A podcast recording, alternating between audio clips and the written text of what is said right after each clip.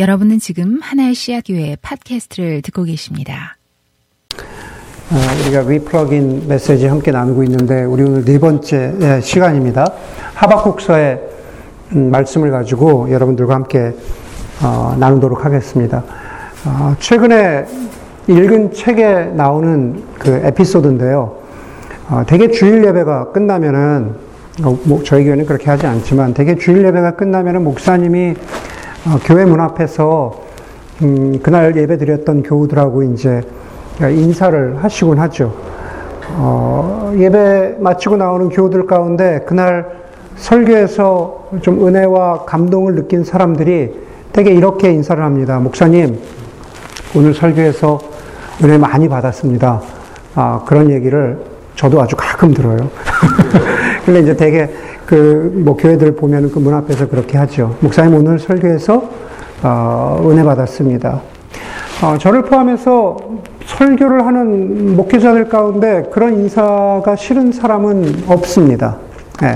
그런데 어, 그 인사를 받은 어떤 목사님이 어, 그렇게 인사한 교우분에게 이렇게 말씀하셨다 그래요.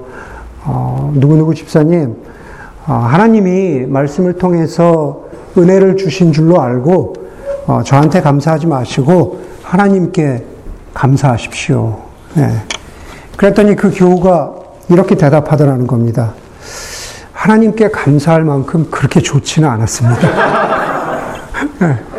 하나님께 감사할 만큼 그렇게 좋지는 않았습니다. 여러분, 뭔가 좀 이상하지 않습니까? 네. 설교에 은혜 받았습니다. 그런데 그 은혜를 주신 하나님께 감사하라고 했더니 하나님께 감사할 만큼은 되지 않는다. 그렇게 되면 우리가 어, 자연적으로 이런 질문을 하게 되는 거죠. 그러면 은혜 받았다고 했을 때 그 은혜의 본질은 도대체 무엇인가라는 겁니다. 다시 말해서 은혜와 감사는 우리가 함께 가는 것으로 알고 있는데 은혜는 받았다는데 감사할 만큼은 아니다. 서로 대립하고 있는 거죠.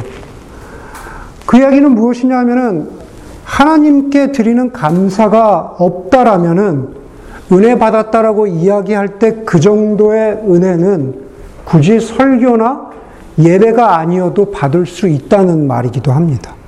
하나님 앞에 감사할 정도는 아니라면은 그 정도의 은혜는 우리가 아, 은혜라고 이야기하는 그 정도의 감동은 우리가 꼭 예배를 통해서 받지 않아도 가능하다라는 겁니다. 다시 말해서 드라마를 보거나 혹은 노래 가사를 듣다가 어 정말 마음에 와닿았어. 정말 어 뭔가 확 어, 나한테 감동을 주는 포인트가 있었어. 그것과 크게, 크게 다르지 않다라는 거죠.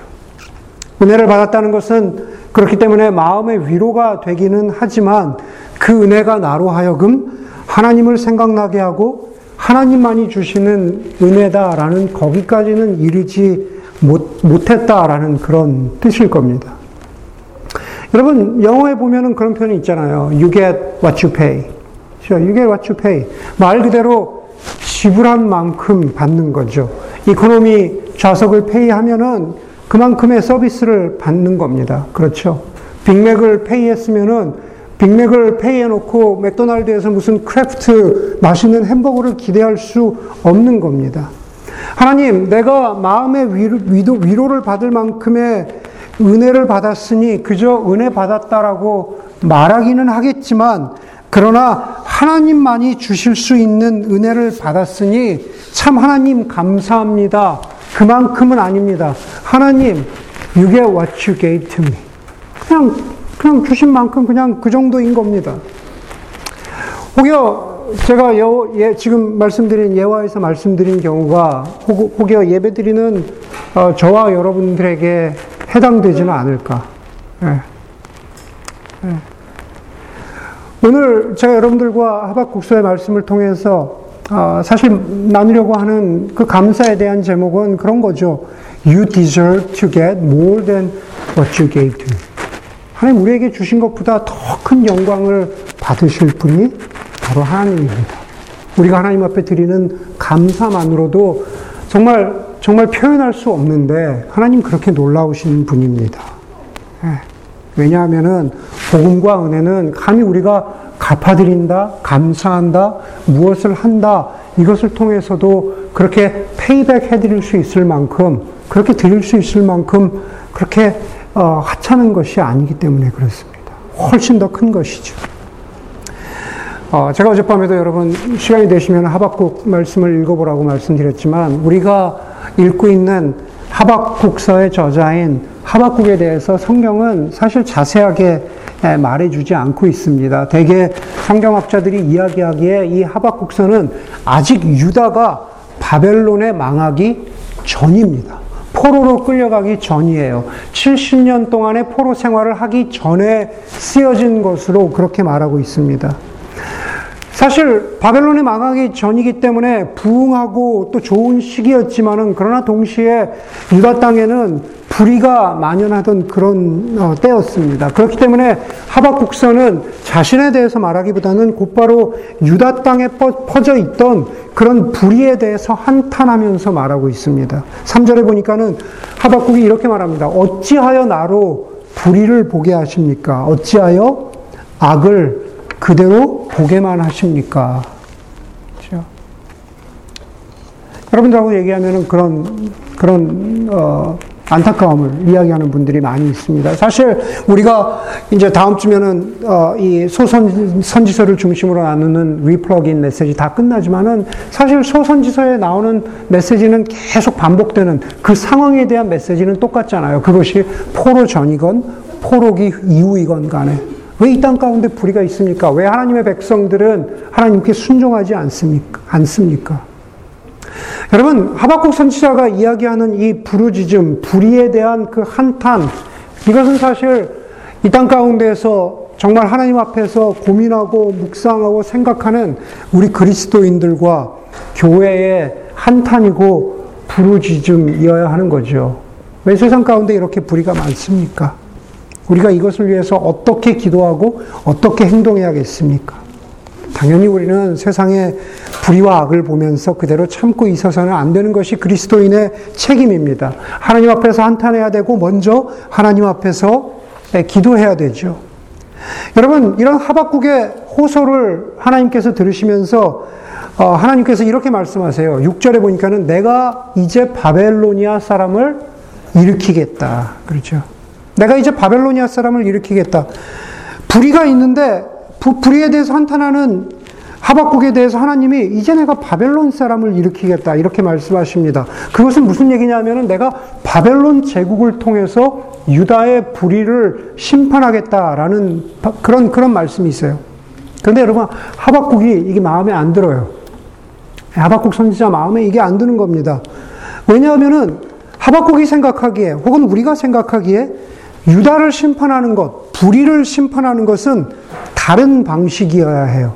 무슨 얘기냐면 우리가 상식적으로 생각할 때 불의를 심판하는 것은 정의여야 합니다. 정의가 불의를 심판해야죠. 예, 선한 사람이 악한 사람을 심판해야죠. 그래야 되는 거잖아요.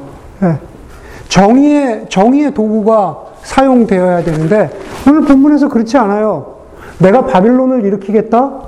바빌론은 선한 도구, 정의의 도구가 아닙니다. 바빌론은 유다를 자격, 심판할 자격이 안 되는 거죠. 예, 바빌론은 유다보다 더 악하기 때문입니다. 그것이, 그것을 말하는 게 1장 13절이에요. 하박국이 아, 하나님의 말씀을 듣고 나서 바벨론을 일으키기, 일으키시겠다는 하나님의 말씀을 듣고 나서 이렇게 어, 항의하는 말을 합니다. 13절에 주님께서는 눈이 맑으심으로 악을 보시고 참지 못하시며 폐역을 보고 그냥 계시지 못하시는 분입니다. 그런데 어찌하여 배신자들을 보고만 계십니까? 악한 민족이 착한 백성을 삼키어도 조용히만 계십니까? 불의를 행하기는 하지만은 유다 백성은 하나님의 백성들, 소위 선한 백성들, 즉 착한 백성이라고 하박국은 이야기하면서 그냥 회개케 하시고 돌이키시게 하면 되지 왜 악한 민족을 사용하십니까? 바벨론을 사용하십니까? 그렇게 항의하고 있는 겁니다. 여러분 우리가 삶을 살아가다 보면은 오늘 하박국처럼 이렇게 하나님의 반응에 대해서 이해되지 않아서 하나님을 향한 불만과 질문이 쌓이는 경우들이 있습니다. 하나님이 이해되지 않는 거죠. 그럴 때 우리가 보이는 반응이 두 가지 반응이 나옵니다. 첫째는 그냥 묵묵히 참고 받아들이는 것입니다. 그냥 묵묵히 참고 하나님의 계획이 있겠거니 그러나 그 하나님의 계획이 있겠거니라고 믿는 것은 성숙한 신앙에서 비롯되는 게 아니죠. 예, 이해되지 않지만 그냥 넘어가는 겁니다. 예, 어쩔 수 없는 받아들임이라는 거죠. 어쩔 수 없이 받아들이는 거예요. 뭐 그런 이런 조사들은 사실 너무 많아서 어떤 것이 신뢰할 만한 것이긴 신뢰할 만한 것인지는 모르겠지만은 또 어떤 조사에서 세상에서 가장 행복한 나라 사람들이 어느 나라 사람들인가 조사를 해보니까 어, 덴마크 사람들이에요. 저 덴마크 가보지 않았지만 덴마크 사람들이 가장 행복하대요. 그런데 실제로 그 안을 들여다보면 다시 말해서 덴 마크 사람들과 심층 인터뷰를 해보면 진짜로 행복해서가 아니라 덴마크 사람들은 삶에 대한 기대가 낮기 때문에 행복하대요. 삶에 대해서 크게 기대하는 게 없대요. 그래서 그냥 행복하다고 느끼는 거랍니다. 우리가 그런 걸 두고 진정한 행복이라고 할 수 있을까? 마찬가지로 하나님과 그분이 하시는 일에 대해서 불만이 쌓여가지만, 질문이 쌓여가지만, 그냥 받아들이는 것은 성숙은 아닌 거죠. 어찌 보면은 우리가 아, 가면을 쓴 가장된 한탄과 가장된 불만이라고 말할 수 있을 것 같아요. 그러나 그런 것들은 언제든, 언제든 폭발할 가능성이 있는 겁니다. 이해되지 않는 하나님에 대해서 우리가 보일 수 있는 두 번째 반응은 하나님을 향해서 눈을 부릅뜨는 거죠. 하나님 어떻게 그렇게 하실 수 있습니까? 라고 하면서 하나님께 항의하는 겁니다. 하박국 선지자는 이 두 번째 방식을 택했습니다.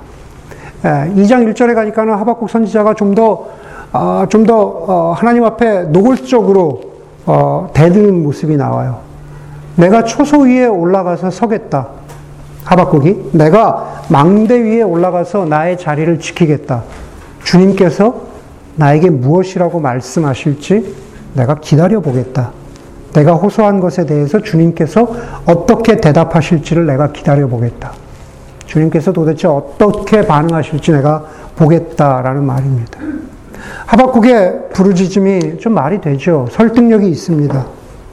제가 계속 말씀드리는 대로 불의는 선하심으로 심판해야 되지 그 불의를 더 큰 불의로 잠재, 잠재우겠다라는 것은 아, 우리가 받아들일 수 없습니다. 아까 기도했지만은 21세기에도 여전한 전쟁, 기근, 아동 성학대, 이런 수많은 불의들을 없애기 위해서 더 악한 불의를 사용할 수는 없잖아요. 그래서 하박국 선지자의 호소는 타당한 호소가 됩니다. 내가 초소 위에 올라가서 망대 위에 올라가서 하나님이 어떻게 말씀하시는지 보겠다라고 하는 하박국 선지자에게 하나님이 대답하십니다. 2장 2절에서 20절이 그 하나님의 대답인데 하나님의 대답의 핵심은 2장 4절과 2장 14절입니다. 2장 4절 우리가 잘 아는 말씀입니다. 그러나 의인은 믿음으로 산다. 하나님이 이렇게 말씀하세요. 의인은 믿음으로 산다. 여러분 성경 구절로도 그리고 찬양으로도 잘 알려진 말씀입니다. 여기 지금 하박국서에서 믿음으로 번역된 히브리어 단어는 에무나입니다. 에무나. 예. 에무나. 의인은 에무나로 산다. 의인은 성실함으로 산다. 이런 겁니다. 사도, 사도 바울은 로마서 1장 17절에서 이 하박국 2장 4절을 그대로 가지고 와서 이렇게 말해요. 하나님의 의가 복음 속에 나타났습니다. 이 일은 오로지 믿음에 근거하여 일어납니다. 이것은 성경에 기록된 바, 저 하박국에 기록된 바, 의인은 믿음으로 말미암아 살 것이다 라는 것과 같습니다.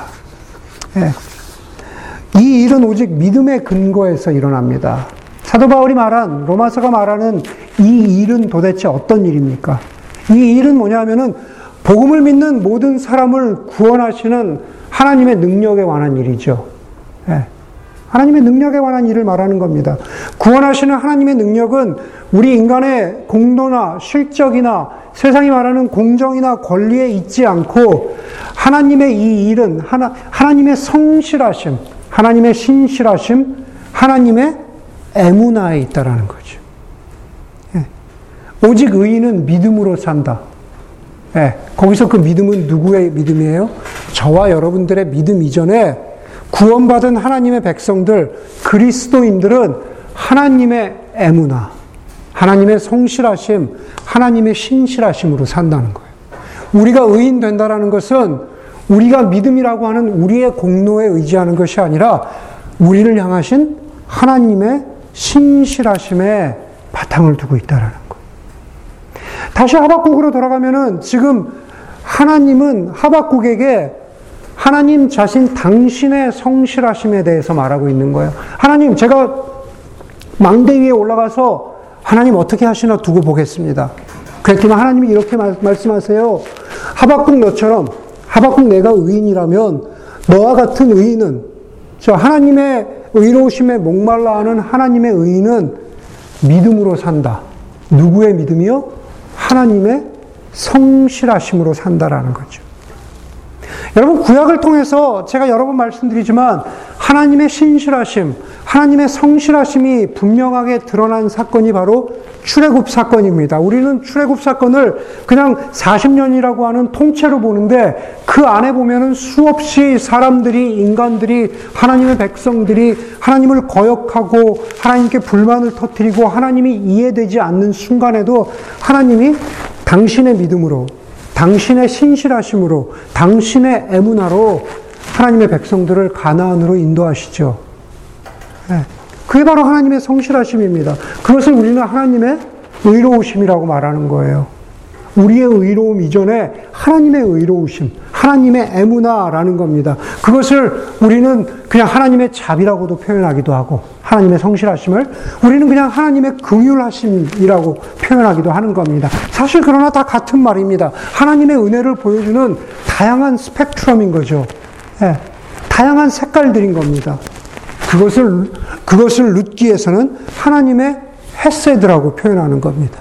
헤세드라는 단어는 하나님의 사랑이기도 하고 하나님의 신실하심, faithfulness이기도 하고 하나님의 멀스이기도 한 그 모든 것이 하나로 합쳐져 있는 단어인 거죠.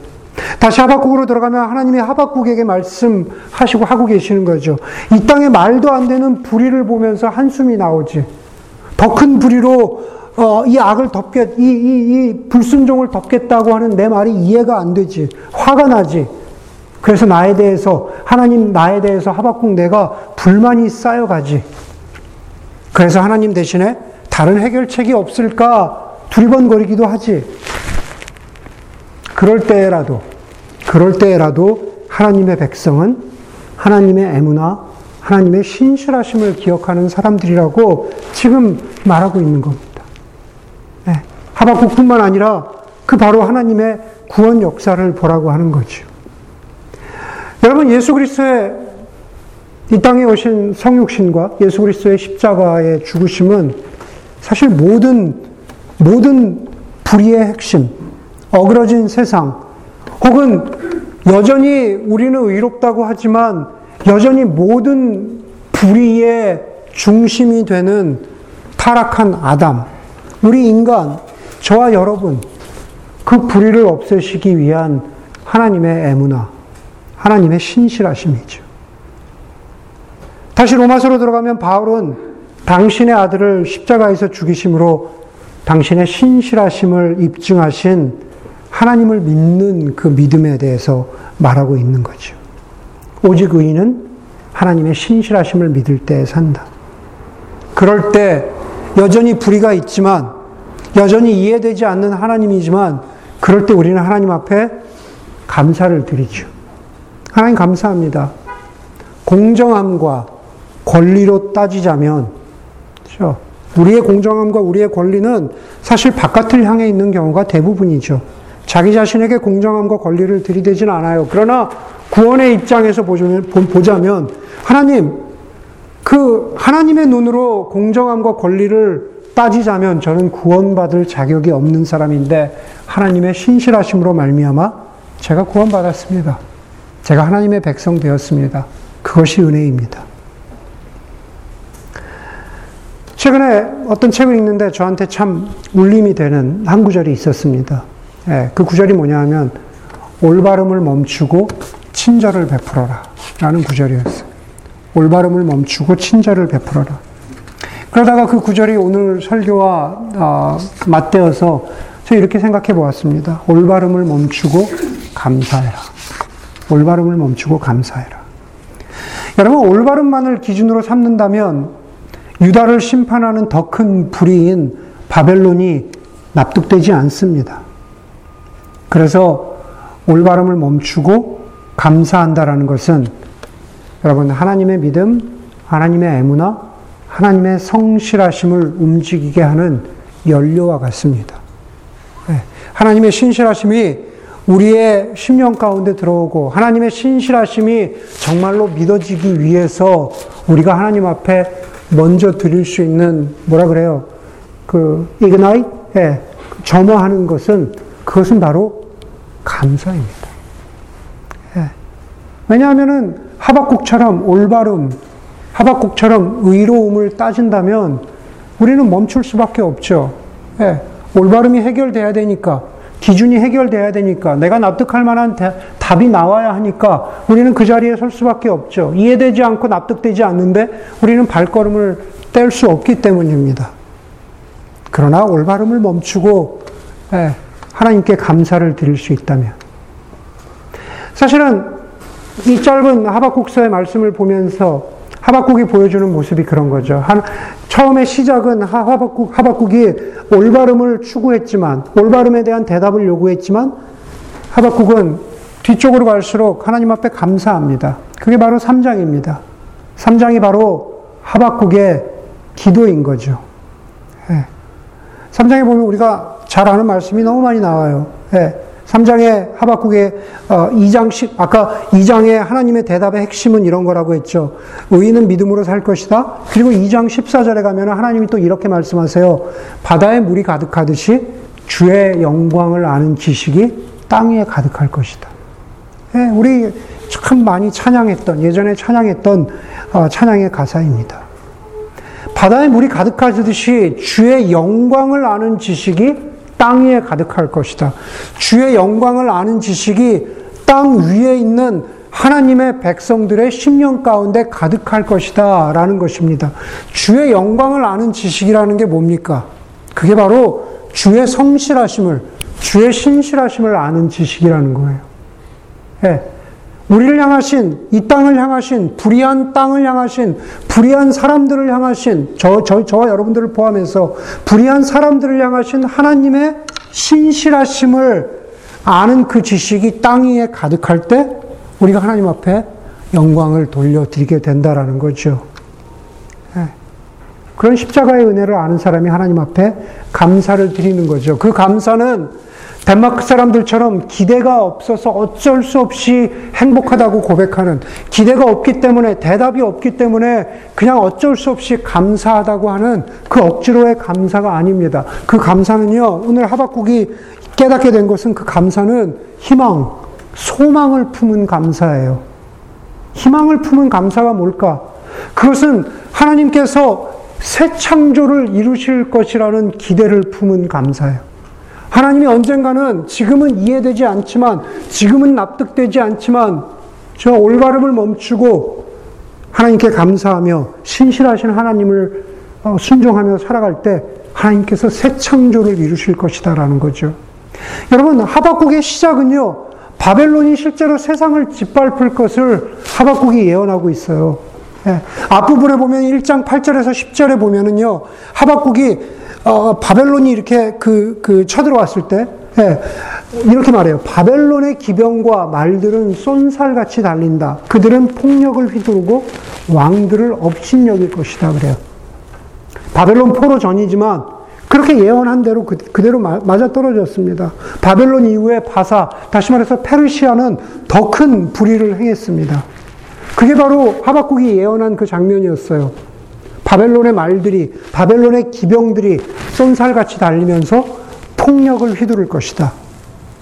하박국이 그렇게 예언했는데요. 3장에 가면은요, 3장은 1장에 정반대되는 모습을 이야기하고 있어요. 1장에서는 바벨론의 불의에 대해서 말했다면은 3장은 하나님과 그분의 의로우심, 하나님이 만들어 가실 새 창조에 대해서 하박국이 찬양하고 기도하고 있어요. 3장 8절과 15절에 보면은요, 딱 이렇게 말하고 있어요. 주님도 구원의 병거를 타고 말을 몰아오십니다. 주님께서는 말을 타고 바다를 밟으시고 큰 물결을 휘저어 오십니다. 그렇게 말해요. 똑같이 말을 타고 똑같이 큰 힘을 가지고 오잖아요. 한쪽이 불이고 한쪽이 절망이었다면 하박국은 똑같은 상황에서 하나님이 이루실 새로운 일을 기대하는 거죠. 그것이 바로 희망을 품은 감사, 감사의, 감사의 기도인 거죠. 막연한 기도가 아니라는 겁니다. 그러면서 하박국이 이렇게 기도합니다. 주님, 주님이 하신 일을 보고 놀랐기 때문입니다. 주님, 내가 할, 내가 감사할 수 있는 것은 주님이 하신 일, 그리고 주님이 하실 일을 보고 놀랐기 때문입니다. 주님의 일을 우리 시대에도 새롭게 하여 주십시오. 우리 시대에도 알려주십시오. 진노하시더라도 잊지 마시고 자비를 베풀어 주십시오. 3장 2절에서 하박국이 그렇게 기도해요. 그 기도에 절망이 없습니다. 예. 그 기도에 어떤 불만이나 하나님을 향한 어떤 상한 마음이 없어요. 그래서 하박국이 드린 이 기도와 감사는 허무하지 않고 굉장히 구체적이에요. 예. 그런 말도 있잖아요. 막연하게 기도하면 막연하게 응답받고 구체적으로 기도하면 구체적으로 응답받는다. 우리 아이들이 오늘 찬양한 것. 사실 그 3장 17절, 18절, 19절의 기도가 감사를 드리는 구체적인 기도이죠. 무화과 나무에 과일이 없고 포도나무에 열매가 없을지라도 올리브 나무에서 딸 것이 없고 밭에서 거두어 드릴 것이 없을지라도 우리의 양이 없고 외양간에 소가 없을지라도 나는 주님 안에서 즐거워하련다. 나를 구원하신 하나님 안에서 기뻐하련다. 주 하나님은 나의 힘이시다. 나의 발을 사슴의 발과 같게 하셔서 산등성이를 마구 치닫게 하신다. 여러분, 감사로 살아가는 사람들은, 감사로 살아가는 사람들은 슬픔과 어려움이 없는 사람들이 아닙니다. 다만 더 깊은 은혜와 더 깊은 하나님의 애문화와 하나님이 주시는 더 깊은 소망을 경험한 사람들인 거죠. 우리 가운데도 하박국처럼 자신의 삶에 가득한 고독과 고통과 이해되지 않는 하나님과 그리고 슬픔, 질문을 가지고 살아가는 사람들이 있습니다. 하나님이 이해되지 않아서 실망하는 사람들도 있을 겁니다. 세상의 악을 보면서 그것을 내버려 두신 하나님에 대한 분노도 있을 겁니다. 그러나 무엇보다 우리의 삶 가운데 모든 불의의 중심인 나를 구원하시기 위해서 이 불의한 세상 가운데 오신 그리스도의 신실함, 그리스도의 은혜에 감사할 수 있는 은혜가 저와 여러분들에게 있기를 바랍니다. 감사는 강요할 수 없는 것이기는 하지만 그러나 그럼에도 불구하고 은혜를 기억할 수 있다면 다시 말해서 그분의 신실하심과 그분의 선하심을 기억할 수 있다면 우리는 힘들지만 우리의 삶 가운데에서 감사를 길어 올릴, 수 있습니다. 여러분, 신학자 칼바르트는 은혜와 감사는, 그쵸. 첫 부분에 제가 예화에서는 은혜와 감사가 이렇게 떨어져 있었지만, 칼바르트는 은혜와 감사는 하늘과 땅처럼 한 쌍을 이룬다고 했습니다. 목소리가 메아리를 불러오듯이 은혜는 감사를 불러온다고 했습니다. 번개 뒤에 천둥이 오듯이 은혜 뒤에는 감사가 온다고 했습니다. 하나님의 본질이 은혜를 베푸시는 것이라면 하나님의 백성된 저와 여러분들의 본질은 감사하는 것입니다. 하박국이 기도하고 노래한, 노래한 것처럼 우리의 삶에, 아니, 우리의 신앙 고백에 하나님을 향한 감사에서 출발할 수 있다면 고난을 이기는 믿음, 그리고 그 가운데서 세상을 밝히는 그리스도인으로 살아갈 수 있을 것입니다. 함께 기도하겠습니다.